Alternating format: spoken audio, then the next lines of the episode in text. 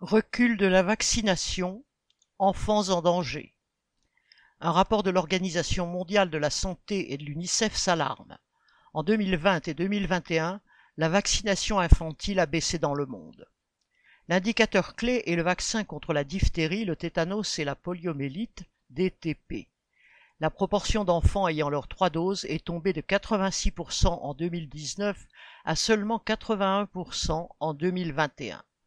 Cette couverture trop faible a déjà entraîné l'apparition d'épidémies évitables de rougeole et de polio sur les douze derniers mois et va s'ajouter à la malnutrition qui affaiblit les défenses immunitaires et qui progresse également. Les conséquences se mesureront en nombre de vies. Fin de citation, dit la directrice de l'UNICEF. Les raisons de cette chute des vaccinations sont multiples. Conflits, désinformation, problèmes d'approvisionnement ou de continuité des soins liés à la pandémie de Covid-19.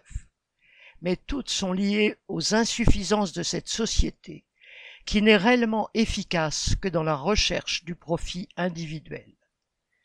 Frédéric Gesserol